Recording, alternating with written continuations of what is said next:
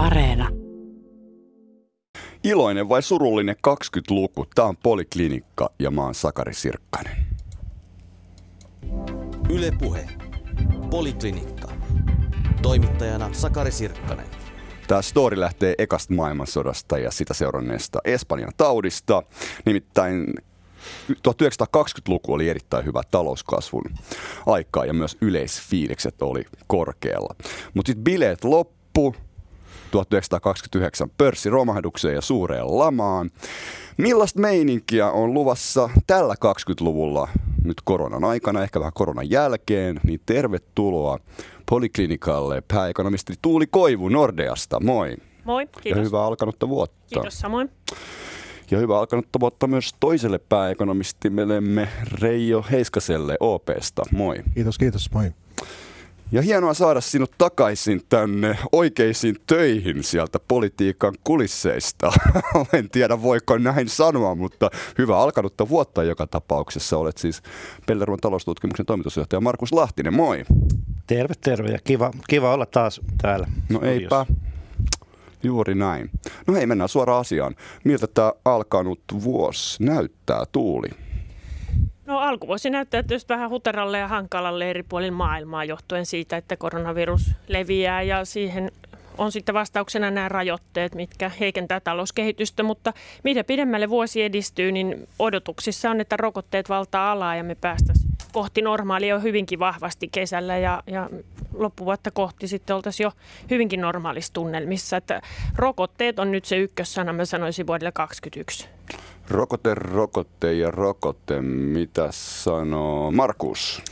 Joo, kyllä se varmasti talous, talouskehitystä ää, nyt määrittää, määrittää tota, epidemia ja rokotteet, aivan niin kuin Tuuli sanoi. Mutta tietenkin, jos tuossa alkujuonnossa otit esille tuon sata vuotta vanhat tapahtumat, niin, niin jos katsotaan talouspolitiikan näkökulmasta, niin silloin kun meille tuli tämä iso, iso, iso tota, pörssiromahdus ja seuraava lama, niin kyllähän meidän ymmärrys, institutionaalinen järjestelyt on parempia ja ymmärrys on parempaa. Et silloinhan oli, oli valuuttakurssijärjestelmät, oli, oli tämä kultakanta ja, ja oli, oli harjoittu finanssipolitiikka oli sitten hyvin tämmöistä rajoittavaa ja itse asiassa lyötiin jarruja kiinni ja pahannettiin sitä lamaa. Että kyllä me tavallaan meidän menee eteenpäin ja me ymmärretään paremmin sekä rahapolitiikan että finanssipolitiikan puolella, että miten pitää reagoida. Et meillä on niin paremmat mahdollisuudet selviytyä tästä, mutta, mutta tota, toki, toki niin tästä kyllähän meillä on isoja isoja haasteita maailmantaloudessa edessä, edessäpäin. Reijo. Joo, mä menisin oikeastaan taaksepäin tuonne 1600-luvulle, eli tuonne Isaac Newtonin a- aikoihin, että hänhän joutui paiseroton takia pari vuodeksi lockdowniin tuota, ja sinä aikana sitten kehitteli tuota, niin aika, aika monta, monta asiaa, jotka vaikutti sitten myöhemmin, myöhemmin maailmaa ja yhteiskuntaa aika, aika radikaalisti ja sitten tänä vuonna, tai viime vuonna kerrottiin sitä tarinaa, miten hän tämän parin vuoden aikana keksitään kaiken, mikä ei tietenkään pitänyt paikkaansa, vaan hän jatkoi sitä työtä, mitä oli ollut ja sitten se prosessi ehkä nopeutui sen, sen aikana. Ja mä näen, että tämä, tälläkin kertaa on sikäli samantyylinen prosessi, että, että monet asiat on ikään kuin olleet jo vauhdissa ja tästä ne saa lisää vauhtia se, se kehitys ja sitten tämän kriisin jälkeen me päädytään aika niille samoille urille tietyllä tavalla. Jotkut asiat saa lisää vauhtia ja niin edespäin. Niillä ne siemenet ovat olleet jo olemassa, tuskin mitään hyvin radikaalia uutta tulee. Ja mitä ikään kuin tähän akuttiin tilanteeseen tulee, niin pelkästään se, että katsoo siihen, että tämä rokotteet ja muu saa talouden elpymään. Ja sitten hyvä kysymys on, että entäs kun se juhla ikään kuin hiipuu siitä rokotehuumasta, ja mm, viimeksi me nähtiin sitten finanssikriisin jälkeen, se elpymishyppäyksen jälkeen, että sen jälkeen tuli uusia, tulee uusia ongelmia. Joten mä oon nyt sitten, kun tässä muut on näin optimistisia ja mä oon tyypillisesti se optimisti, niin mä sitten vähän varoittelen, että tämän ikään kuin elpymishuuman jälkeen voi tulla se vaihe, jolloin sitten paljastuu jotain ongelmia siinä vaiheessa, kun se kasvuhyppäys on ohi. Joo, joo, joo. Että tässä niin kuin Newtonilaisittain on jonkinlaista mahdollisuutta tässä kriisissä, mutta sitten ne rakenneongelmat paljastuu siitä. Ehkä mä annan tässä vaiheessa kuitenkin Markukselle vielä lisäpuheenvuoron, koska toi viittaus tuohon, kryptinen viittaus paluusta takaisin oikeisiin töihin, siis, riittää, siis liittyy siihen, että olet siis ollut pääministeri Juha Sipilän talouspoliittinen erityisavustaja sekä vielä kolmen muunkin ministerin, eli Lintilän, Kulmunin ja Vanhasen, niin Sullahan on todella nyt mahdollisuus vastata tähän kysymykseen hyvin spesiaalilla osaamisella, nimittäin, että minkälaisia ongelmia tässä nyt Suomella kuitenkin on. He nyt välttämättä ole, vai onko ne hävinnyt jonnekin, vai onko ne edelleen ne samat, vai, vai tota, onko sille, että tässä kuitenkin on kriisissä joku joku, niin kuin, että meillä on tuossa vielä enemmän niitä ongelmia tämän jälkeen.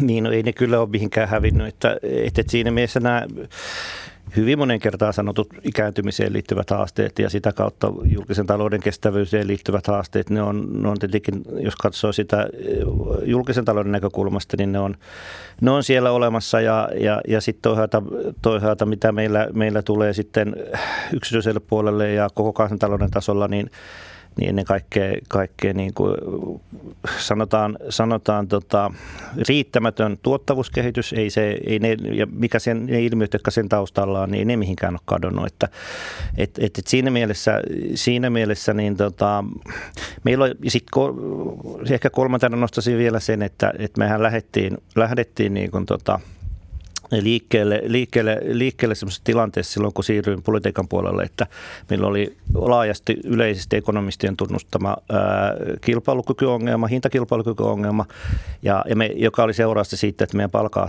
järjestelmä ei, ei toimi. Ja eikä edelleenkään olla, olla tilanteessa, jossa meillä olisi niin kuin keinoja, keinoja tota, hallita näitä. Ja vaikka meillä tällä hetkellä se, mitä kilpailukykysopimuksia saavutettiin, ei se ole vielä hävinnyt mihinkään. Et meillä on vielä tällä hetkellä se akuutti ongelma, että mä olen huolissaan siitä, että, että katsotaan nyt vaikkapa, että miten tässä sitten jatkossa käy, vaikka Saksassa on myös tehty vastaavan suuruisia palkankorotuksia kuin Suomessa ja palkkaratkos siinä mielessä on ollut ihan niin kuin siedettäviä, siedettäviä ja vertailukelpoisia, niin Saksassa on myös kokemus siitä, että, että tämmöisessä kriisitilanteessa tulee negatiivisia palkkaliukumia, eli ne palkankorotukset ei realisoidu sitten yritystasolla.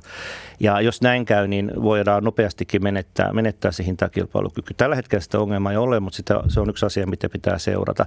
Eli, eli kyllä meillä, niin kuin, meillä, meillä on tota, on ne vanhat ongelmat olemassa ja ne tavallaan talouden rakenteeseen liittyvät ongelmat ei ne ole mihinkään kadonnut vielä. Hitsi, samat ongelmat, vaikka se rokoteshotti tulee, onko Tuuli Koivu samaa mieltä vai tuleeko me jotain uusia ongelmia? Vai onko tässä mitään mahdollisuutta, että joku näistä ongelmista niin kuin häviäisi tämän koronan jälkeen? No toiveikkaimmat tietenkin toivoo, että tässä tulee tällainen Newton-efekti, että, että tota, sieltä etätyökammioista tultaisiin jotenkin aiempaa viisastuneempina ja niin. lisäämään sitä tuottavuuskehitystä ja osattaisiin tehdä asiat fiksummin ja keskittyä olennaiseen ja olisi innovoitu nyt vuosi.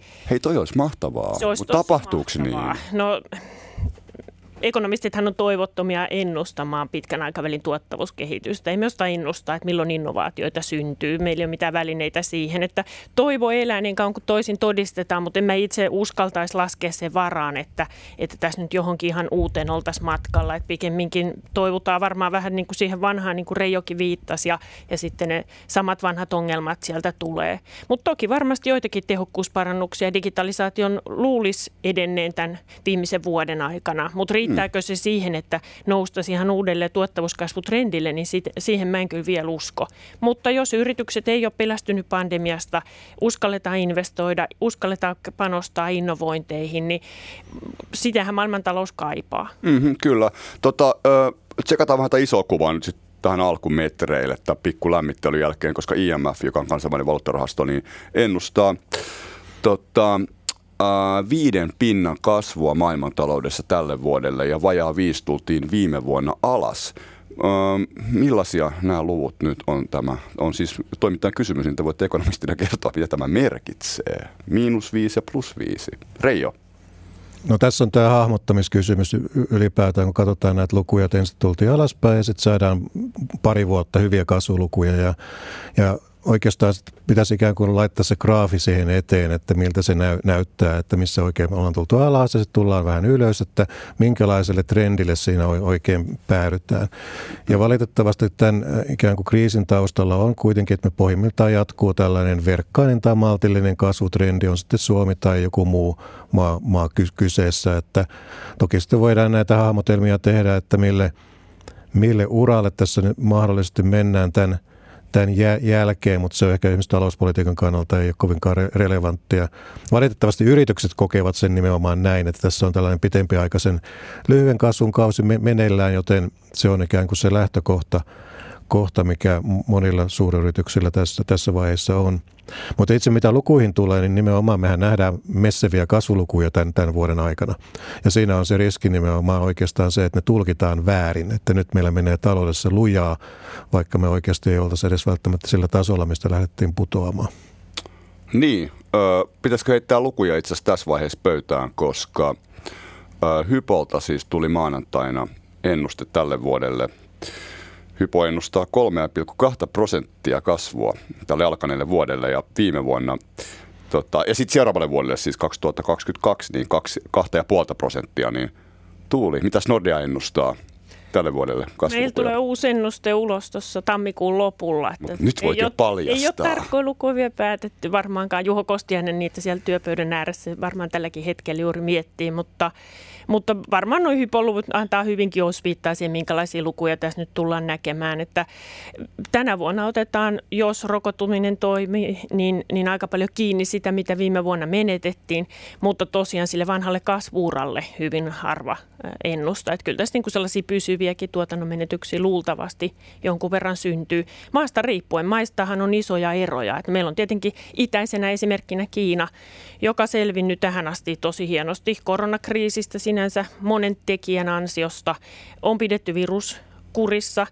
On hyödytty tästä kulutuspuumista, joka on keskittynyt nyt tavaroihin täällä länsimaissa ja aika monen tavaran retkeilyvarusteen tai puutarhavälineen kyljessä lukee se Made in China ja Kiinan mm-hmm. vienti on ollut aika, aika vedossa. Tietenkin myös nämä suojavarusteet, joita meilläkin tässä pöydällä ja käytössä on, niin, niin tulee melkein suurelta osin sieltä Kiinasta. Ja kolmas tekijä tietysti Kiinan vahva elvytyspolitiikka. Että Kiina on ainoa iso talous, joka viime vuonna jo nousee selvästi plussalle ja erottuu jälleen kerran joukosta. Niin, kertooko tämä siitä, kun tuossa just mainitsin äsken tämän IMFn povauksen tälle vuodelle, että jotain tämmöistä päälle viittä pinnaakin, niin jos Suomessa kasvaisi vaan joku kolme prosenttia, Kyllä. niin onko se Kiina-efekti siinä? Kiina painaa paljon sitä maailmantalouden luku ylöspäin. Kiinan paino on suuri mm-hmm. ja, ja sieltä tulee niin kuin vahvat kasvuluvut, ehkä jotain kahdeksaa jopa tälle vuodelle. Että sehän on valtava shokki ollut maailmantaloudelle tämä miinus 5 prosenttia viime vuonna. Silloin kun oli finanssikriisi, se oli historiassa todella kova kolaus ja maailmantalous pääty nollaan kasvuluvuissa. Nyt, että mentiin miinus viiteen, niin kertoo jotain siitä, että koko maailmallehan tämä oli hirmuinen shokki. Mutta tosiaan nyt tämä toipumistarinakin niin vaihtelee maittain varmasti aika paljon. Joo, oikeastaan tuosta Toinen asia, mikä tässä voi tulla sellaista harhaa, on nimenomaan se, että Suomen tätä no, kasvulukua tänä vuonna verrataan vaikka euroalueen kasvulukuun tänä vuonna, koska sillä taustalla on ihan eri suuruinen pudotus jolloin se euroalueen kasvu tänä vuonna tulee olemaan suurempaa kuin Suomen kasvu. Mutta se ei tarkoita sitä, että euroalueen taloustilanne olisi parempi, vaan siinä täytyy tarkastella tätä viime vuotta ja tätä vuotta yhdessä, että sitten päästään ikään kuin saadaan se kuva, missä oikein mennään. Mutta mitä toi tarkoittaa vielä suomeksi? Siis että euroalueella tulee näkemään kovempia kasvulukuja kuin Suomessa? No se, se tarkoittaa nimenomaan sitä, jos ajatellaan sitä, että ö, mistä, millä tasolla ollaan tai miten päästään sille trendille, missä mm. ollaan oltu, niin me ei nähdä kovin suurta eroa Suomen ja euroalueen välillä. Että 22, niin se ikään kuin se potentiaalinen trendi, niin kyllä me nähdään, että Suomessa ollaan sinne päätymässä ja aika pitkälle myöskin euroalueella. Että se ei tietysti se kovin vahvaa se potentiaalinen kasvu ole, mutta että pystytään kuromaan aika hyvin umpeen sitä monttua, mikä sieltä trendiltä on syntynyt sitten tässä korona, koronan aikaa. Reijo Heiskanen, Markus Lahtinen ja Tuuli Koivu Poliklinikallaan. Ylepuhe. Poliklinikka.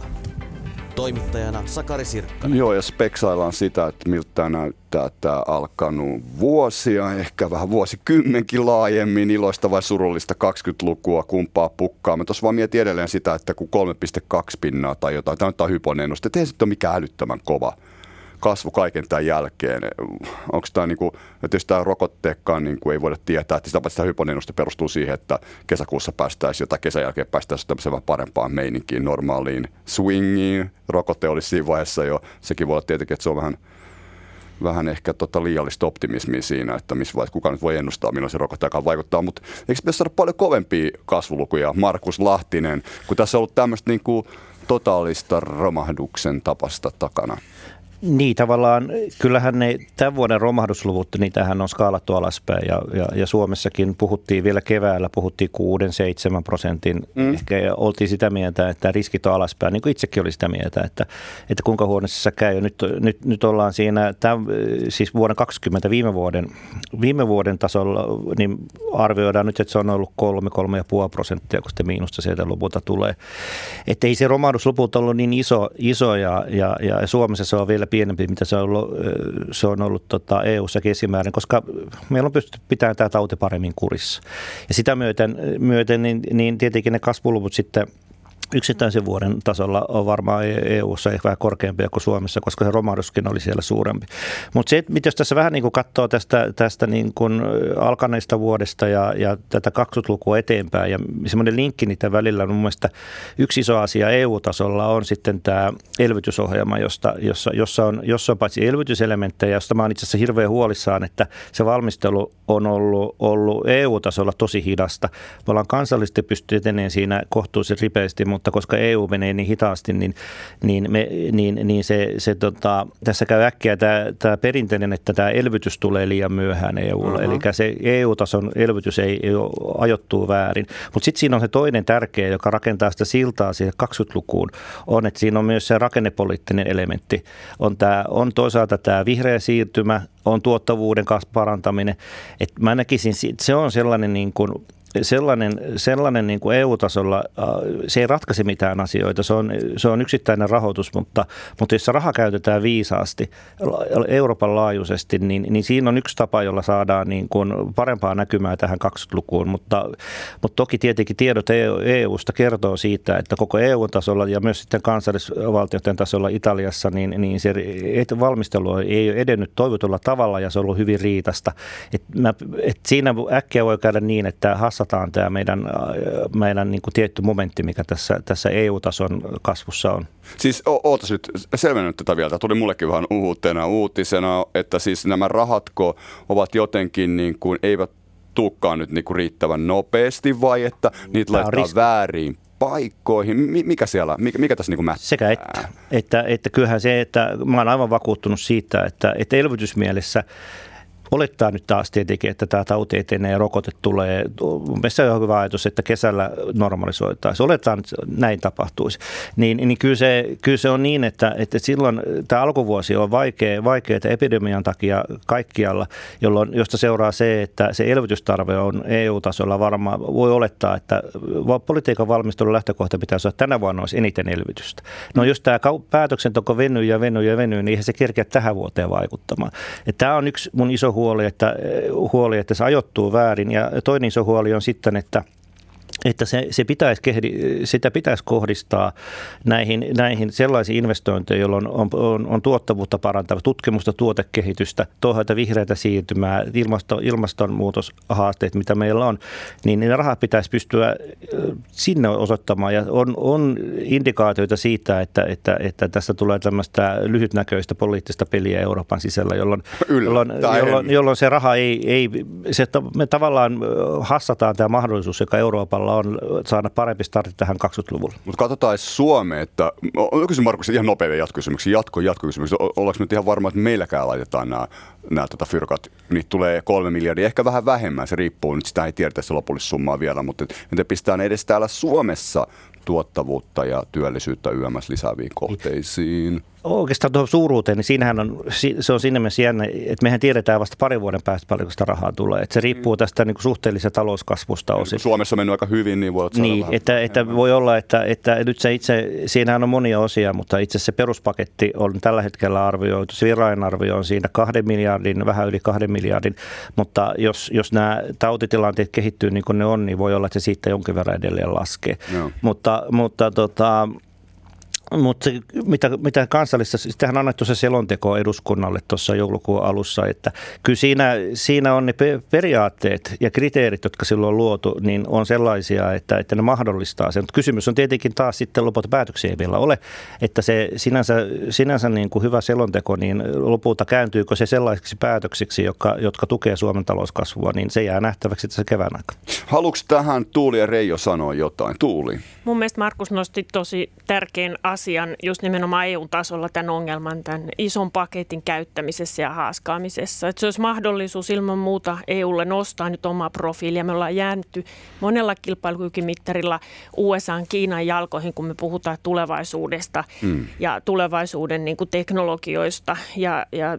nyt tämä raha olisi ilman muuta pitänyt käyttää. Ehkä mä en näe sitä aikaa edes niin kriittisenä, koska nyt näyttää sille, että rokotteet pelastaa meidät aikaisemmin kuin tämä elvytyspaketti, mutta sitä suuremmalla syyllä pitäisi nyt niin kuin huolella valikoida ne hankkeet ja katsoa, mihin se menee. Ja kyllä mä olin heti keväällä, kun, kun tästä rahastosta keskusteltiin, niin yksi sellainen iso huolenaihe oli tämä valtava maittainen niin kuin jakolinja, joka siihen tapahtuu. Kun mun mielestä me tarvittaisiin nimenomaan EUn tasolla näitä hankkeita. On se sitten luotjuna tai muuta liikenneverkostoa, yhteisiä tutkimushankkeita. Et nyt heti poliittinen peli sitten vesitti osittain pohjan tällaisilta hankkeilta jakamalla sen rahan maittain hyvinkin tarkasti. Eli siinä tapahtui se virhe. Olisi pitänyt tehdä vaan kylmästi niin kuin liittovaltiotason päätöksen, mutta olisiko se mahdollista? No ei edes? se poliittisesti varmaan mm, ole mahdollista. Että se on sellainen ekonomistin toiveuni, mutta eihän se ole oikeassa maailmassa toimi. Mutta, niin. mutta kyllä maittainkin pystytään edelleen tosi paljon tekemään. Miksei maat pystyisi tekemään yhdessä, totta kai. Mutta, mutta nyt tarvittaisiin ilman muuta pitkäänteistä politiikkaa. Ja sitä mä on Markuksen kanssa yhtä huolissani, että löytyykö sitä, niin aika epäilen suhtautua. Onko Reijo kanssa yhtä huolissaan? Tässä on kuitenkin nyt fyrkkaa tulossa, on sitten kaksi tai kolme sillä välillä, varmaan lähempänä kahta ehkä voi ollakin. Niin. Mä olen ehkä huolissaan siitä, että koska jos ajattelee akuuttia tilannetta Suomessa, niin se kuitenkin nämä ongelmat kohdistuu kohtalaisen pieneen joukkoon. Aika suurella joukolla menee hy- hyvin yrityksistä ja kotitalouksistakin kokonaisuutena. Totta. Kannattavuus, yrity- kotitalouksien tulot on, on hyvällä tasolla, jopa, jopa kohentuneet, mutta sitten on tietty joukko tietyillä aloilla, jotka kärsii tästä hyvin pahasti ja tarvitsevat edelleenkin tukea tämän vuoden a- aikana. Joten talouspolitiikassa sitten tämä tämä ei saisi jäädä huomiota tässä vaiheessa, kun alkaa kenties näyttää paremmalta. Ja tämä ei tietysti suoran, oikeastaan millään tavalla liity suoranaisesti tähän EU-pakettiin. Itse tämä EU-paketti, jos ajattelee pistää mittasuhteisiin, että viime vuonna valtio otti velkaa 18,4 miljardia euroa, siitä nettorahoitustarve ilmeisesti oli jotain 13 miljardia euroa. Jos nyt puhutaan niin kuin parista miljardista eurosta useina vuonna, niin ei se nyt sitten loppujen lopuksi niin hirvittävän suuri potti ole. Mm. Ja tuota, niin mihin se kannattaisi lait, laittaa, niin itse näkisin, että se olisi niin tällaisia, tällaisia flagship-investointeja tyyliin tuota, tällainen junarata läpi Baltian ja tunneli tästä, tästä alle, että kunnon niin kuin infrainvestointeja, joilla on niin kuin merkittävä vaikutus sitten siihen kapasiteettiin ja toimintaan no. täällä Suomessa, eikä sillä tavalla, että niitä jaetellaan, jaellaan siellä sun tänne pieniä rippeitä, jotka kenties niin kuin korvaa sitten vain jotain muuta. Eli tässä mielessä on kyllä tuota, niin Tuulin kanssa ihan samoilla linjoilla, että tällaisia ikään kuin yhteisiä päätöksiä, niin kuin merkittäviä panoksia infraan, eikä tällaista ää, tuota, niin nyt en löydä oikeita sanaa siitä, me, me, suh, suhmurointia.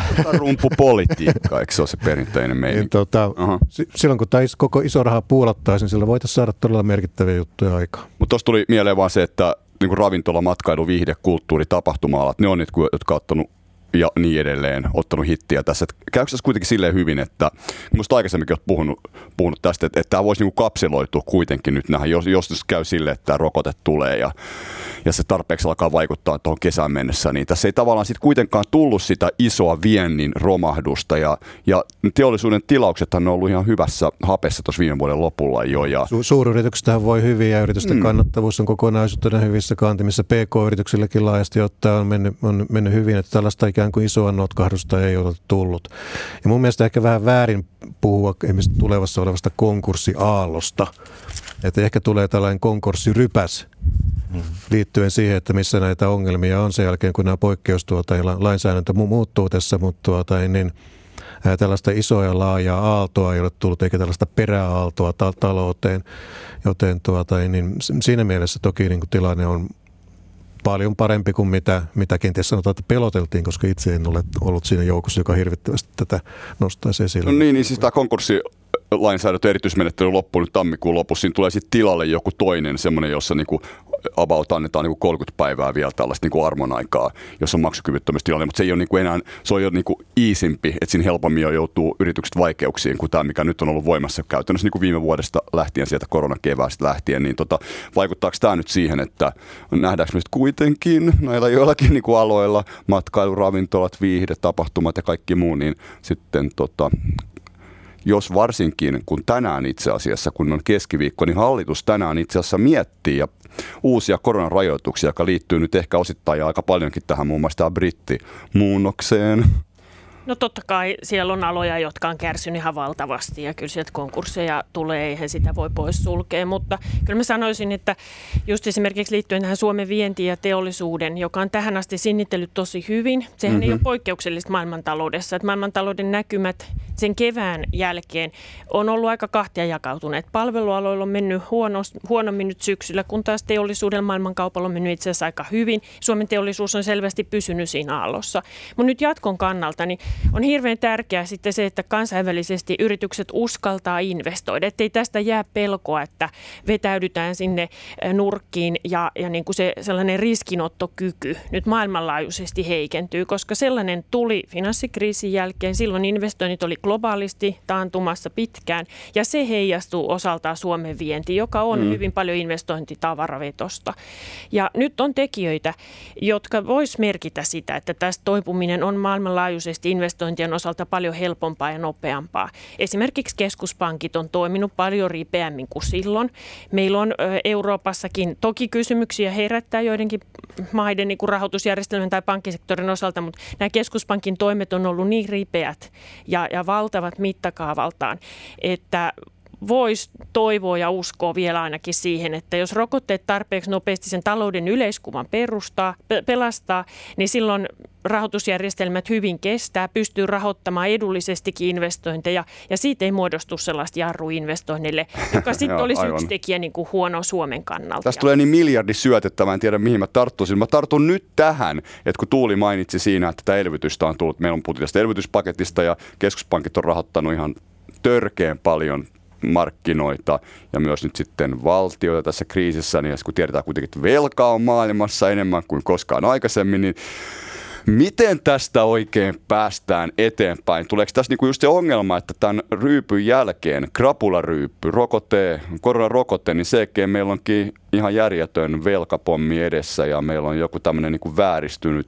zombitalous ja zombiyrityksiä joka nurkassa. Reijo. No mä en, mä en ehkä niin kuin velkapommia enkä zombitaloutta niin hirveästi pel- pelkää, mutta äh, siinä mielessä tuota en kyllä jaan tuollaisen huolen, että nimenomaan sen jälkeen, kun tästä pompataan et- eteenpäin ja tämän elvytyksen voimin, niin kun tilanne sitten alkaa normalisoitua – ja rahoituskin jossain määrin jäl- kiristyä jossakin vaiheessa, niin toki sitten sieltä paljastuu varmasti yrityksiä ja ehkä kansantalouksiakin, jotka kärsii tilanteesta hyvin Euroopassakin. Ää, nyt ehkä Euroopasta ei ole samalla tavalla helppo tuota, niin meillä on loppujen lopuksi tasapainot parantuneet niin kuin aika merkittävästi. Jopa Italia on, niin kuin jos ajatellaan vaihtata ulkoista tasapainoa, niin ylijäämämaa. Pysty pankkisektoria. tuota, niin siinä, siinä mielessä Euroopan tilanne on kohentunut paljon. Täällä ehkä ongelma on tämä kroonisesti heikko kasvu ja niin edespäin, mutta sitten nämä kehittyvät markkinat voi olla ongelmallisempia. Et sinne on tuupattu hyvin paljon rahaa ja joissakin olosuhteissa, jos korot nousee, dollari vahvistuu, niin sieltä voi alkaa. Täytyy muistaa, että kuusi maata on tänäkin vuonna mennyt jo defaulttiin maailmalla, siis valtiota. Eli tuota, niin, se, että kehittyville markkinoille tulee laajemmin. Mitä valtiot sieltä löytyy? No Zimbabwe ainakin. no niin, tämmöisiä, ei ehkä niin merkittäviä maailman. Ar- Argentiina muistaakseni myöskin oli siellä, että tuota, niin, joka tapauksessa niin se on oma, oma uhkansa, että meillä sitten paljastuu näitä heikkouksia tästä maailmantaloudesta, että, että se tuota, niin luo niitä omia, omia uhkakuvia. Tämä zombitalous on sinällään tietysti mielenkiintoinen aihe ja sitä on paljon tutkittu, tuota, niin, mutta ää, kuinka relevantti se sitten on, niin sitä on ehkä helpompi puhua kuin saada tuloksia. Paljon tutkittu, mutta vähän, vähemmän saatu mitään näyttöä. Niin, siis tai siis kyllä mä siinä näkisin, että tämä iso kuva on se, että, että niin mistä ihan tuossa ensimmäisessä puheenvuorossakin otin esille sen, että kun verran alettiin katsomaan, että miten, miten 20-luku loppu pörssiromahdukseen, miten reagoitiin siihen talouspolitiikassa silloin 1900-luvun puolella ja nyt sitten 2000-luvun puolella, niin kyllä meillä niin kuin on, on, on sekä raha- ja finanssipolitiikka ja sen, se, mitä on tehty, se voimattava, voimakas elvytys, niin se on sen taustalla, että maailmantalous on romahtanut. Se on sen taustalla, että meillä on kansainvälisiä markkinoita ja kun meillä hintakilpailukyky ainakaan toistaiseksi ei menetetty, niin myös meidänkin vienti on kohtuullisesti, kohtuullisesti mennyt. Mutta sitten on, on näitä, tässä vaikka mä oon ehdottomasti sitä mieltä, että on ollut oikein, oikein, oikeaa talouspolitiikkaa sekä valtiota että keskuspankeilta, niin sitten siinä on nämä haittatekijät ja just tämä, että miten tästä päästään eteenpäin. Exit. Niin, te exit tehdään. Ja kyllä tämä zombi, se eri on ihan oikein siinä, että se on haastava tutkimuskohde. Sitä on paljon, paljon tutkittu ja, ja, ja osin ristiriitaisiakin tuloksia. Mutta kyllä itse omasta tulkintani on se, että, että näin, näin matala korkotaso näin pitkään, niin kyllä siellä niin kuin markkinoilla on yrityksiä, joilla ei siellä pitäisi enää olla. Ja se tavallaan sitä ää, tota, markkinadynamiikkaa luovaa tuhoa sieltä poistaa. Ja se on osa selitys sille meidän heikolle tuottavuuskehitykselle. Et kyllä mä, ja, ja, ja, se voi olla pysyvämpikin ilmiö. Ja, ja, ja mitä sitten ja miten tästä sitten niin normalisoidaan tämä finanssipolitiikka ja rahapolitiikka, niin kyllä se on niitä, että miten meillä 20-luvulla lopulta käy, niin, niin se on niitä isoja kysymyksiä, että, jotka ratkaisee sen sitten lopulta. Niinpä kiinnostavaa skeemausta, draftausta Markus Lahtinen, Tuuli Koivu ja Reijo Heiskanen Poliklinikalla. Ylepuhe. Poliklinikka. Toimittajana Sakari Sirkkanen. Niin, me ollaan tässä puhuttu Suomen näkymistä ja maailmantalouden näkymistä. Onko iloista vai surullista 20-lukua 20-lukua tai tätä vuosta, mikä on alkanut luvassa. Ei nyt varmaan tässä päästä mikään lopulliseen lopputulokseen, mutta ehkä se ei ole tarkoituskaan. Mutta Tuuli, nyt tässä niinku, koska, koska mä tiedän, että sä oot Kiina-ekspertti, niin nyt tota, tavallaan tämä on niinku, kun sä sanoit äsken tuossa aikaisemmin, että kahdeksan pinnaa voi olla Kiinassa talouskasvu. Se on ihan jäätävä kasvu, niin taas katot nyt, että, että Joe Bidenista tulee ihan kohta Jenkkien pressa, eikö se ole ensi viikolla, 20. päivä taitaa olla keskiviikko. Sitten on Xi Jinping ja Kiina ja ihan jäätävä talouskasvu. Jenkes menee kohtuullisen huonosti vai huonosti ja Euroopassa menee huonosti tai ainakin kohtuullisen huonosti. Tässä ehkä päästään eteenpäin, mutta miltä tämä, niin kuin tämä tämmöinen triangle, tämä kolmio nyt näyttää, jos ajattelet niin kuin Eurooppaa ja vaikka Suomenkin näkökulmasta, että miten me niin kuin asemoidutaan tässä gameissa? Kyllä se Euroopan näkökulmasta näyttää aika haastavalle ja sitä kautta tietysti myös Suomen näkökulmasta me ollaan kiinteä osa Eurooppaa ja Eurooppa on semmoinen päämarkkina, että emme voida sitä, sitä missään mielessä väistää. Ilman muuta ensinnäkin kaikille on hyvä uutinen se, että Kiinan talous kasvaa. Se tarkoittaa sitä, että Kiina... Onko se kaikille hyvä uutinen? No se ei ole tasapuolisesti kaikille hyvä uutinen. Me ollaan nyt opittu se, että globalisaatio ei ole kohdellut kaikki ollenkaan tasapuolisesti. USA on varmasti tämä poliittinen liikehdintä osittain on seurausta siitä tulojakokehityksestä, joka USAssa on ollut kuluneena vuosikymmeninä. Tarkoittaa sitä, että vähän koulutetut miehet, esimerkiksi reaalinen tulotaso on laskenut vuosikymmenet ja totta kai tämä pettymys nyt sitten näkyy osittain näissä poliittisissa ilmiöissä, joita siellä on. Eihän sitä kysymystä voi väistää. Mutta sitten on maiden sisäinen poliittinen kysymys. Tietenkin se, että miten sitä kakkua, jota globalisaatio kuitenkin kasvattaa, niin jaetaan näiden maiden sisällä. Ja se on nyt ollut sitten USAn vastaus tähän asti aika, aika kova näin eurooppalaisesta näkökulmasta ajatellen. Ja viimeisen neljän vuoden aikana tietenkin veron kevennykset ja muut niin johti sitä trendiä vaan niin kuin pidemmälle. Ähm, mutta että Eurooppa mm-hmm. tietenkin omalla sosiaaliturvapolitiikalla erottuu siinä mielen hyvinkin joukosta. Mutta sitten kun me ajatellaan niin kuin tätä talouskehitystä, yhteistyötä jatkossa, niin kilpailukykyä tullaan mittaamaan mun mielestä niin kuin yhä ikään kuin lähempänä sitä ydintä, jolle meidän taloudet ja hyvinvointi rakentuu. Eli Mitä se tarkoittaa? Se tarkoittaa sitä, että Kiina totuttu näkemään sellaisena halvan tuotannon maana. Niin se on ihan mennyt se näkemys. Kiina nousee korkean teknologian aloilla. Meille tietysti kaikille tulee ensimmäisenä mieleen Huawei, mutta se on vain yksi esimerkki. Kiina, Kiina on, ei voi sanoa ollenkaan täynnä korkean teknologian yrityksiä. Totta kai Kiina on keskimäärin paljon köyhempi kuin me, mutta sieltä panostetaan tosi paljon tutkimus- ja kehitystyöhön. Tehdään valtavat määrät patentteja. Se kilpailu vyöry, joka sieltä tulee sekä maailmanmarkkinoille että ne meidän markkinoille että sitten Kiinan omille markkinoille, niin se tulee kyllä haastamaan Euroopan ja USA tällä 20-luvulla ihan eri mittakaavassa niillä korkean osaamisen alueilla, joihin meidän hyvinvointi on perustunut. Tämä on ihan sairaan kiinnostavaa, koska varmaan niin kuin, okei, jatkakaa te, mutta siis mä heitän vaan pari, että Biden varmaan ehkä jatkaa kuitenkin Kiinan ryökittämistä vähän eri tavalla. Ja toisaalta kuitenkin Kiina on ihan hälyttömän tärkeä kauppakumppani Suomelle vientimaana. Eikö se ole ihan ykkönen tällä hetkellä? Reijo. Ei se ihan ykkönen taida, taida olla. Riippuu, jos, itse asiassa Yhdysvallat on ykkönen, jos lasketaan sieltä ikään kuin arvonlisäyskontribuution kautta, okay. että mielessä Amerikka on tärkeä.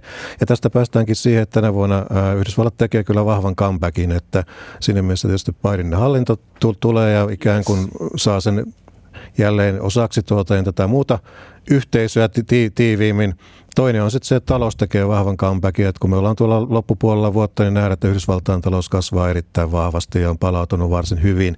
Mutta Kiinahan tavallaan palautui jo viime vuonna, joten se tämän vuoden asia on se Yhdysvaltojen comeback, jolla voi tietysti olla myös muita seurauksia, jos dollari vahvistuu ja niin edespäin. Se on ehkä Euroopalle hyvä, hyvä asia.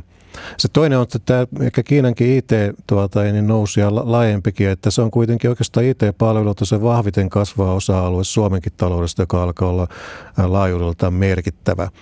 Ja jos halutaan panostaa täällä siihen, että miten saadaan kasvua ja tuottavuutta, niin tämä on se osa-alue, jonne näitä paukkuja pitäisi laittaa nimenomaan koulutukseen. Ja tässä on nähty niin kuin yksityisiäkin hankkeita, että sillä on niin kuin huutava pula. Että mun mielestä tämä on niin kuin aika, aika suoraviivasta niin, tuota, niin to, toimintaa kyllä, kyllä, että mihin niitä paukkuja sitten laitetaan. Kolmas on sitten tämä ikään kuin tämä yritysten investointi-ilmapiiri, että yrityksillä on kykyä, mutta onko niillä halua investoida Suomeen, jos tämä ei olla ikään kuin luottavaisia sen suhteen, että, että mikä tämä politi- politiikka täällä on ja ikään kuin no niin. se tuota, ei, niin, ää, mikä se kilpailutilanne on. No kun tässä on mainittu just ikääntyminen, huoltosuhde ja tuot tuottavuus ja onko se työttömyyttä mainittu, mä voin sen mainita. Mutta tämä on todella tärkeä pointti Reijalta, koska siis, siis, siis tota Martti Hetemään, joka nyt on jo väistynyt siis tota noin, niin VMn kansliapäällikkö, miten muuten sen haun kanssa, ei mennä ehkä siihen nyt. On kestänyt aika pitkään, ehkä se jossain vaiheessa löytyy se uusi Hetemäki sinne, mutta siis se pointti vaan, että eikö Hetemäen työryhmä ihan vähän aikaa kuitenkin sanoi aikaisemmin tämmöinen työryhmä, jolla, jolla mietittiin tavallaan näitä investointeja, että miten Suomeen saadaan investointeja. Jälleen kerran työryhmä on miettinyt niitä, mutta missä ne tulokset on, Markus? Onko niinku, miksi näitä niinku ei tavallaan implementoida politiikassa, hallituksesta tai väristä riippumatta? Tämä Hetemään, se liittyi siihen, tota, se oli Lintilän aikaa, kun oli, tehtiin tämmöinen niin kuin investointi, budjettirihen yhteydessä tällainen investointiselvitys, jonka Hetemäki veti. Ja siinä, siitä implementoitiin asioita, esimerkiksi nämä poisto, tuplo, niin sanottu tuplapoistot ja, ja tutkimusyhteistyökannustimet ja näitä on tehty. Mutta se, että minkä takia ne, siis nämä on asioita, jotka, jotka ei, rat, ei ole olemassa missään hopealuotia. Asia, että tehdäänpä tämä toisin ja kaikki muuttuu paremmaksi, vaan, vaan se on pitkäjänteistä ja laaja-alaista työtä. Ja, ja näitä reformeja tulee yksi kerrallaan ja, ja kun ei ole olemassa, että muuta vain tämä ja kaikki muuttuu paremmaksi, niin mä en itse usko, on, on, on tietenkin toisia, on toisiakin näkemyksiä esitetty, että, että, että muuttamalla verojärjestelmää jollain tapaa radikaaliset tai poistamalla yleissitovuutta, tekemällä joku tällaisen yhteiskunnallisen yksittäisen reformin ja sitten kaikki on toisin, niin mä en, mä en itse siihen usko, vaan, vaan enemmänkin se on niin kuin laaja-alaista, pitkäjänteistä työtä ja reformeja tarvitaan on paljon. Ja nythän, meidän, nythän on Pekka Alapietilän ryhmä tällä hetkellä, joka, jonka, joka Lintilä nimitti tuossa viime vuonna. Ja siitä on tulossa tämän vuoden loppupuolella ää, loppuraporttia, taitaa alkuvuoden puolella tulla ja väliraportti, jossa mietitään juuri näitä kasvun tekijöitä ja miten Suomi, Suomi, Suomi pääsisi eteenpäin. Ja, ja, ja odotetaan, odotetaan mielenkiinnolla, mitä sieltä tulee. Mutta kyllä sekin keskustelu varmasti tulee johtamaan näihin, näihin kysymyksiin, näihin investointeihin ja, ja tutkimukseen ja tuotekehitykseen, koska mä mä, mä luulen, että nämä on sellaisia asioita, että ei ole olemassa, ei kukaan enää, ei näissä on vaikea keksiä jotain aivan semmoista ennenkuulumatonta, että hei tehdäänkin tämä ja kaikki muuttuu toisin, niin mä en, mä en kyllä usko siihen. Sen takia se vaatii mm. kärsivällisyyttä. Niin, niin varmaan noin, ja tota, paitsi jos joku nyt haluaa tässä keskustelussa yleissitovuuden ja verojärjestelmän räjäyttää, niin saa sanoa ääneen, mutta tietysti voi kysymys olla siitä, kun mainitsit nämä kaksinkertaiset poistot ja investointikannustimet, TK-investointikannustimet, kysymys on myös siitä, että kuinka paljon niillä tota, kuin miten laaja-alaisia ne on. Suhteen tehtiin ennen kriisiä Hetemään työryhmä. Nyt ollaan kriisin jälkeisessä tilanteessa ja koronarokote tulee ja sen taas nämä samat meiningit jatkuu, niin pitäisikö tässä kuitenkin tehdä jotain vähän radikaalimpaa, Tuuli?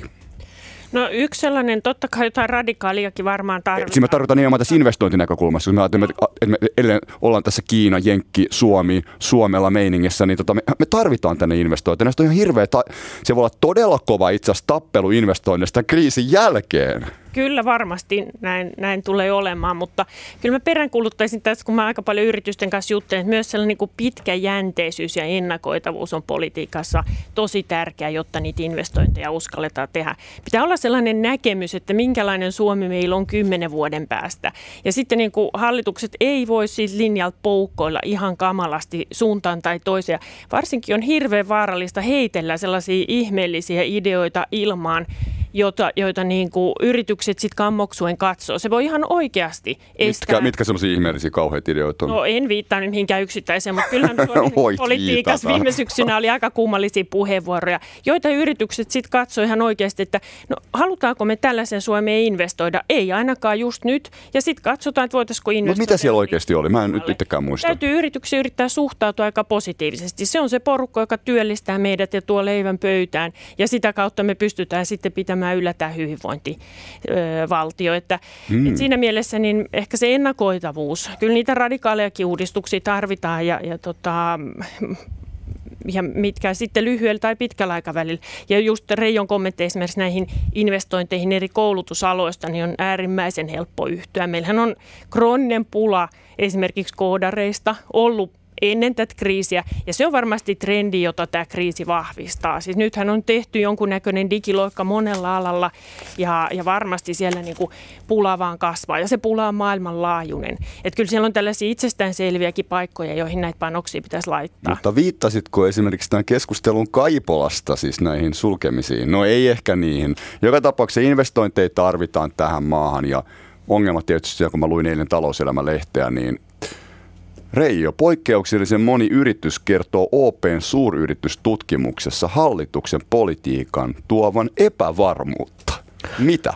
Joo, mä luulen, että tämä on nimenomaan, se kohdistuu niin kuin suoranaisesti ehkä hallituksen politiikkaan sillä tavalla, vaan se on tällaista ehkä niin kuin yleisluontoisempaa epävarmuutta siitä. Ja tätä kyselyä on tehty viime syksyllä, joten se, tämä keskustelu täällä syksyn aikanakin heijastuu kenties siihen, että yritykset eivät koe, että he voisivat olla luottavaisia sen suhteen, että heidän kilpailutilanteensa säilyy samana kuin muualla euro- euroalueella yrityksillä on.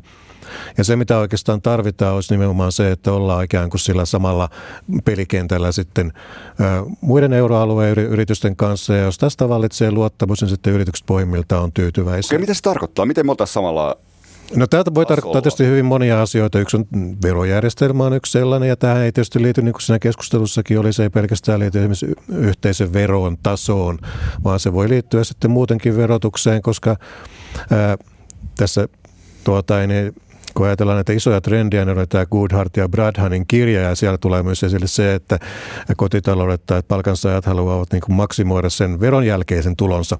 Ja silloin tietysti sillä ikään kuin kotitalouksi palkansaajan verotuksella, tuloverotuksella on myöskin merkitystä siitä, että miten ne yritysten kustannukset sitten mm, kehittyvät. Mm-hmm. Eli se on niin kuin iso, iso paketti tässä, että se ei pelkästään niin kuin liity tähän yrityksiä koskeviin sääntöihin tai tuota, kustannuksiin, vaan laajemminkin siihen. Ja tämä sitten tämä tuska varmaan koituu sitten ehkä tällaista yksittäistä kommenteista ja muista, että mistä aistetaan sitä, että missä ne prioriteetit ylipäätään ovat. Ja tietysti että konkreettista ongelmista, mitä eri osa-alueilla on, eli yritykset eivät koe, että heitä kuunneltaisiin. Ja jos joku nostaa sillä asian esille ja kertoo, niin saattaa alkaa tällainen, onko nyky termi maalittaminen tai joku muu vastaava tuota, niin asia kuitenkin iso, iso höykytys siitä, siitä asiasta. Niinpä. No Haluatko Tuuli tähän vielä jatkaa vai Markus? No, mä no, voisin... kato, Markus, sulle sitten kato, kun, siis, kun nyt kun sä oot sieltä tullut sieltä kulisseista nyt ihan viireänä tähän ja intoa täynnä, kerrot miten asiat pitää hoitaa, niin nythän on niin, että kuntavaalit on tulossa ja se jokaisen oma, oma spektaakkeli, se on kiinnostavaa tavalla, mutta sen jälkeen on sitten kehysriihi, jota odotellaan kuumeisena tässäkin studiossa ja tässäkin keskustelussa. Ja kun jokin luvut on 20 miljardia velkaa viime vuonna ja tänä vuonna ehkä arviot 13 miljardia, niin jotain varmaan tarvitsisi tehdä, kun sitten kun et tehdä joku suunnitelma, pitemmän ajan suunnitelma, että miten tästä päästään niin kuin eteenpäin, niin tuopas nyt jo omat lääkkeesi tässä viiden ja puolen vuoden kulissikokemuksen jälkeen. Joo, siis eh, jos mä tuon niitä lääkkeitäkin, mutta jos mä eh, tota, yritysten tiedä, tavallaan ehkä se on osa myös sitä suunnitelmaa, suunnitelmaa jolla, jolla tästä 20-luvusta selvitään ja kiistatta niin kuin, näen itsekin tämän velkaantumisen ongelman, ei nyt tässä ajassa, vaan, vaan, vaan jatkossa 20-luvulla, että se saadaan, saadaan haltuun, niin, niin kyllä mä niin näkisin, näkisin niin kuin yhtenä asiana sen, että, että, että tota, meillä ei ole varaa tämmöiseen amerikkalaistyyppiseen blokkipoliti- tai tämmöiseen poliittiseen järjestelmään, jossa, jossa ajatukset on niin kauhean kaukana kuin demokraateilla ja republikaaneilla on. Että mennään yhteen suuntaan ja sitten nyt varmaan mennään taas ihan toiseen suuntaan. Ja tämmöinen blokkipolitiikka, joka on sitten moni, monipuoluejärjestelmissä monessa Euroopan maassa, myös Ruotsissa ollut pitkään, niin mä en niin kuin, mun mielestä se tuo semmoista niin kuin epävarmuutta, epävarmuutta yritystenkin näkökulmasta, jos ei voida ennakoida, minkälaista meidän veropolitiikkaa on. Että investoinnit on kuitenkin... vähän siihen suuntaan sitten Suomessa? Ollaan menossa ja se on huono asia, koska me ei pystytä, meillä on kuitenkin, kun se julkisen talouden haaste on niin iso, niin me ei pystytä esimerkiksi yhteisöveropuolella, niin eikä meidän kannata lähteä, me ei voida niin kuin mun mielestä lähteä tekemään radikaaleja vero, veroleikkauksia ja, ja yhteisöveron niin kuin, että tehtäisiin sille jotain merkittävää tai jotain tällaiseen kansainväliseen kilpailuun, niin meidän pitää toki pitää huoli, että se on kilpailukykyinen yhteisövero ja veroympäristö yritykselle yritykselle kansainvälisesti vertailtuna, mutta me ei voida olla, niin kuin, meidän pitää aina vähän kat- haistella tuulia, ja koska meille, meille se on aina ongelma tehdä, tehdä niin kuin isoja, isoja veronkevennyksiä ja tämän tyyppisiä. Ja kun me ei voida olla tässä niin kuin johtaja, niin meidän pitäisi olla, luoda sitä vakaata näkymää. Kun se yritys tekee, se ei mieti eikä katso niin kuin ensi vuoden, kuinka hän näitä tästä investoinnin tuottoja verotetaan niin tänä tai ensi vuonna. Se varmasti katsoo kymmenen vuotta eteenpäin. Miksi meidän pitää aina olla niin kuin perässä hiihtää? Miksi me ikinä voi olla radikaaleja? No mä, siis se, se, se nyt on niin, että hyvinvointiyhteiskunnasta, jos ja kun ainakin itse haluan pitää kiinni, niin, niin se tarkoittaa sitä, että, että verot, verot, verotulojakin pitää olla kohtuullisen paljon. Näinpä. Että, että meillä on kuitenkin, meillä on ja ikääntyminen haastaa meidän sosiaaliturva, sosiaali, sosiaali- ja terveyspalvelujen kustan, kustannuksia, niin kyllä me tarvitaan, ei pelkästään tehostamalla löydy ne ratkaisut, me tarvitaan sitä tulopohjaa, tulopohjaa ja sitä kautta niin kuin ennakoivuutta stabiilia ympäristöä ja, ja sitä kautta niin kuin hakea sitä, sitä niin kuin kasvua 20-luvulla. Toki pitää sitten niin kuin ennakoitavuutta on myös se, ja meidän pitää olla niin kansainvälisesti kilpailukykyisiä. Me olemme viitannut tähän palkanhenttämisjärjestelmään, eli, eli, eli ja tähän, tähän siihen, että, että me pystytään, esimerkiksi Saksassa on tilanne, jossa jos, jos tilanne, taloustilanne heikkenee, niin voidaan paikallisesti sopia, että näitä palkankorotuksia ei laiteta. Suomessa se on, se on, se on jossain määrin mahdollista nykyisenkin kuitenkin, mutta nyt mun mielestä on erittäin minkästä nähdä, että jos ei nyt ne paikalliset sopimukset eh, niin kuin yleisty tässä tilanteessa, jossa yritykset on hyvin erilaisissa tilanteissa, niin ei sitten meidän tämä järjestelmä on kyllä niin isomman remontin tarpeessa, koska mun mielestä tämän, tämmöinen shokki, kun korona on ollut, niin, niin tämä kohtelee eri aloja ja alojen sisälläkin eri yrityksiä niin eri tavalla, että nyt pitäisi, pitäisi niin kuin tota, ja nyt nähdään, kuinka paljon tämä nykyinen systeemi pystyy tuottamaan näitä paikallisia ratkaisuja. Ja, ja tällainen, niin kuin, tämä on yksi tapa, niin kuin, että yritykset, jos ne näkee, että, ja näin pitäisi olla, että yritys näkee, että jos joutuu tämmöiseen yllättävän shokkiin, että, shokin kuten korona, niin että, että siitäkin selvitään niin kuin, että pystytään paikallisesti sopimaan näitä asioita, niin se on yksi asia, jota varmaan taas yritys miettii, kun se investoi. Jos taas ei pysty ja on hyvin kiinteitä nämä palkkaratkaisut, niin se on myös yksi asia, että yritys voi alkaa miettiä, että ei, etten sittenkään investoi Suomeen, vaan investoinkin Saksaan, jossa on, on tämmöinen joustavuus paljon, paljon helpompaa. Niin. Markus Lahtinen, Tuuli Koivu ja Reijo Heiskanen Poliklinikalla. Ylepuhe. Poliklinikka. Toimittajana Sakari Sirkkanen. Joo, kyllä. Että ollaan tässä keskusteltu niin Suomen ja maailmantalouden näkymistä ja siinä paikallinen sopiminen viimeksi pöydällä. Sitäkin on tässä kyllä ihan vaikaista jumpattu täällä, että se meni ihan, taisi mennä ihan solmuun tuossa viime vuoden lopulla se sekin keissaaminen, että sopii tietysti toivoa, että siinä päästään eteenpäin. Mutta toisaalta tässä kriisissä on tietysti saatu niin kuin hyvää näyttöä tämmöistä suomalaisen järjestelmän kriisikestävyydestä, sikäli jos puhutaan toisaalta niin, että lomautusjärjestelmä on toiminut tosi hyvin. Mutta tämä kriisi on tietysti eri tilanne kuin sitten semmoinen niin kuin normitilanne, normisuhdannetilanne. Niin miten se tuuli näet tämän kysymyksen, ison kysymyksen siitä, että miten, miten tämä työttömyys niin kuin nyt koska tota, öö, nyt saatiin tämä työeläkeputkikuvio aikaiseksi, mutta nähdään sitten, että miten se vaikuttaa, se on niin pitkän aikavälin. Että, vaikuttaa, onko se jotenkin, jos se on tulossa joku tämmöinen koronarokotteen jälkeinen niin kuin talouden tällainen paratiisivaihe, niin vaikuttaako se myös, jotenkin meille tulee hirveästi yhtäkkiä työllisiä, työttömyys sulaa alta? En tiedä sulaako työttömyys, mutta toivottavasti ainakin se aika iso lomautettujen joukko. Et meillä on hyvin sitkeästi sieltä kesän lopulta asti ollut noin 60 000 lomautettua, joka on iso joukko Suomen työvoimasta. Ja, ja no. se on huolestuttava merkki, koska jos jotakin tieteelliset tutkimukset tästä asiasta kertoo, niin se on se, että mitä kauemmin työttömyys kestää, sitä enemmän osaaminen rapautuu, ne linkit sinne työmarkkinoihin heikentyy, sosiaaliset taidot heikentyy, mikä on hyvin inhimillistä ja ymmärrettävää. Et me kaikki tiedostetaan se, että mitä nopeammin nämä lomautusputket kiinni, saatikka työttömyysputket saadaan katki, niin aina sen parempi sitten pitkälle tulevaisuuteen, puhutaan ihan vuosikymmenien horisontista. Ja, ja toki tässä on niin kuin, tässä koronassa Markus nosti tosi tärkeän asian siitä, että yritykset on, on joutunut hy, kohtaamaan koronan hyvin eri näkökulmasta, erilaiset sektorit. Osa yrityksistä Joo. on toiminut sellaisissa sektoreissa, että ei ole kerta kaikkiaan ollut mitään mahdollisuuksia vaikka digitalisoida sitä, sitä omaa tuotantoa ja liiketoimintaa. Se pohja on mennyt pois vuodeksi nyt vähintään ja, ja nämä yritykset lähtee hyvin vaikeasti vaikeassa tilanteessa nyt sitten tietenkin jatkoon. Mutta sama koskee myös työmarkkinoita, ei pelkästään Suomessa, mutta Euroopassa, myös USAssa. Meillä on nyt hyvin paljon jo tutkimusdataa siitä, että tämä koronakriisi on kohdellut myös työmarkkinoita hyvin epätasa-arvoisesti. Työttömyys on keskittynyt ja lomautukset matalapalkka-aloille, sinne palvelualoille ja, ja se osittain selittää esimerkiksi sen, että vaikka se sokki työmarkkinoihin on ollut niin raju, niin Euroopassa, jossa mm. politiikkatoimet on osittain sitä pehmentänyt Suomessa, mutta varsinkin esimerkiksi USAssa, niin silti asuntomarkkinat on mennä porskuttanut hyvin vahvasti läpi tämän koronakriisin. Ja se on tietenkin jatkon kannalta hirveän tärkeä asia, että niin iso osa kansantalouksia, ihmisten omaisuutta on ainakin tähän mennessä säästynyt kolhuilta. Päinvastoin siellä on ollut hyvinkin positiivista kehitystä monessa maassa, mutta toisaalta, ja niin kuin Reijo aikaisemmin nosti esiin, niin meidän pitää myös nyt sitten huomioida, että tämä koronakriisi jättää jälkeensä myös hyvin paljon ihmisiä, joille tämä viime vuosi on ollut ihan kamala ja myös mm. tämä tämän vuoden alku. Ja nämä ihmiset täytyy nyt sitten saada Täytyykö uudelleen kouluttaa, riittääkö se talouden nousu ja korjaantuminen tuomaan nämä ihmiset takaisin töihin, mutta näitä ihmisiä ei saa jättää yksin. Niin, erittäin hyvä pointti Reijo. No oikeastaan se, että jos ajattelee sitä niin työttömyyttäkin, niin siellä työttömiksi on joutunut ennen kaikkea yrittäjiä.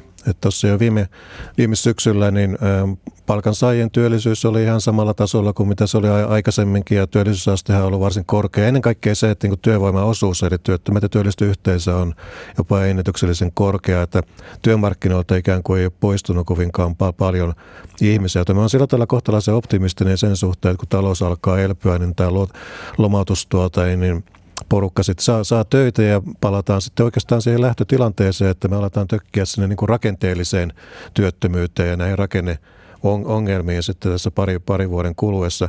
Mutta tästä ikään kuin kuinka selvitään tästä koronakriisistä. Nämä yrittäjät on tietysti se joukko ja meillä tietysti saattaa 90-luvun pankkikriisin seurauksena, niin monilla oli suuria vaikeuksia päästä sitten ikään kuin uudestaan kiinni siihen hommaan.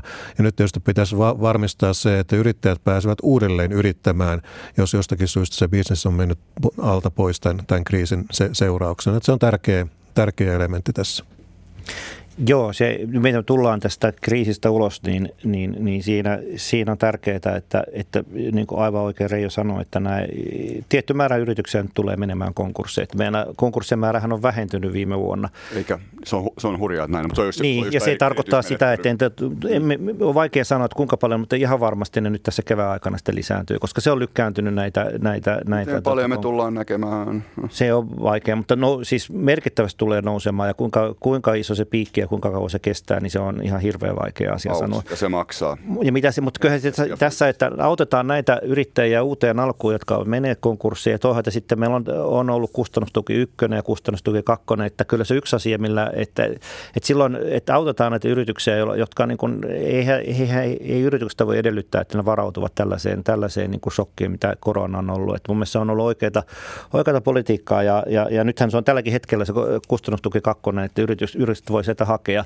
Ja, ja toivottavasti sel- tällä pystytään osin sitten vähentämään tätä konkurssien määrää. Helmikuun loppuun asti vissiin. Joo, ja, ja, ja, ja tota, se tulee, se kustannustuki ykkönen tuli tarpeeseen, tämä kakkonenkin aivan varmasti, ja ehkä mä olisin sitä mieltä, että tässä keväällä pitää, kun mä luulen, että kevät tulee olemaan vielä vaikea, niin, niin myös sitten, myös ehkä kolmo, kustannustuki kolmostakin voisi miettiä, koska, koska tämä, siinä konkurssissa, jos terve yritys, rakenteetaan terve yritys koronan takia menee konkurssiin, niin siinä hukkaantuu sellaista organisatorista pääomaa, jota, jota ei voida sitten hetkessä, hetkessä niin kuin korvata ja se on, se on, se on niin kuin iso menetys. Samoin kun on näin, niin kuin aivan oikein tässä korostettu, että työttömyysjaksot ei saisi pidentyä, koska me tiedetään, että jos olet ollut yli vuoden työttömänä, niin, niin, niin sitten se työllistyminen vaikeutuu, se, se osaaminen, osaaminen, osaaminen heikkenee ja, ja se ei ote irtoa sitten työelämästä ja tulee syrjäytymistä, joka sitten pysyvästi meidän kasvupotentiaali heikentää. Mm-hmm. Se on paitsi inhimillinen, niin myös kansantaloudellinen niin kuin ongelma.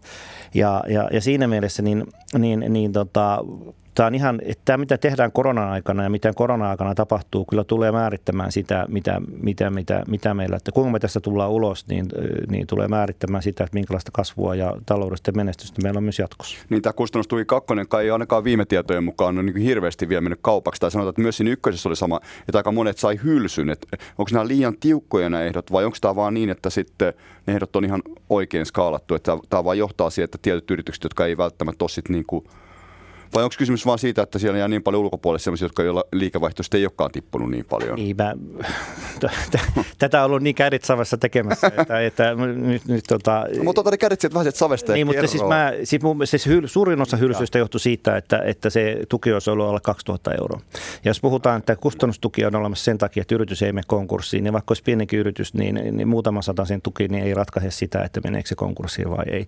Mutta, mutta tota, että se on se ollut se suurin, suurin tota, syy niihin hylsyihin. Että kyllä ne mun mielestä ne ehdot on, on on kohtuullisen, no ainakin tarkkaan harkit, harkittu ja, ja, ja, ja, ja tota, kyllä mä näen, että se harkinta lähtee siitä, että se tuki olisi sellainen, että se estäisi konkursseja.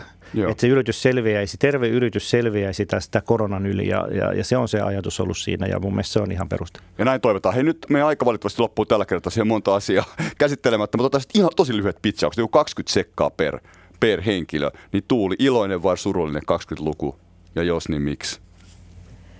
No vaikea valita, tässä on puolta, mutta kyllä mä nyt tämän alkuvuosi tulee olemaan vaikea, mutta kyllä mä sen jälkeen olen vähäksi aikaa ainakin nostaa suupielet ylöspäin ja odotan kesää. Yes. Reijo. No tässä kyllä mennään varmaan naama peruslukemilla, jos katsotaan pitempään tätä vuosikymmentä, että se on tavalla sopivasti pientä iloa väliin, mutta tuota, niin aika no, normimeininkiä. Eli palataan näihin samoihin kysymyksiin taas niin kuin, tässä ihan kohta. Niin ja se, että kyllä mä mun mielestä niin kuin on, mä suhtaudun tulevaisuuteen optimistisesti, vaikka mä niin kuin näen isoja isoja haasteita, mutta mun mielestä ne on, ne on, ne on ratkaistavissa olevia, että, että täytyy, täytyy vaan niin kuin tota, harkiten tehdä, tehdä politiikkaa, niin näistäkin selvitään tästäkin selvitään. Kiitoksia, tämä oli loistava tällainen vuoden avauskeskustelu. Sitähän tämä oli. Ja to, to, tosiaan toivotaan, että se rokote tulee päästä reissuja tai talous tästä lähtee ja työttömyys sulaa mahdollisimman paljon. Tuuli, Reijo, Markus, kiitti tosi paljon. Kiitos. Kiitos. Yle Puhe. Poliklinikka. Toimittajana Sakari Sirkkanen.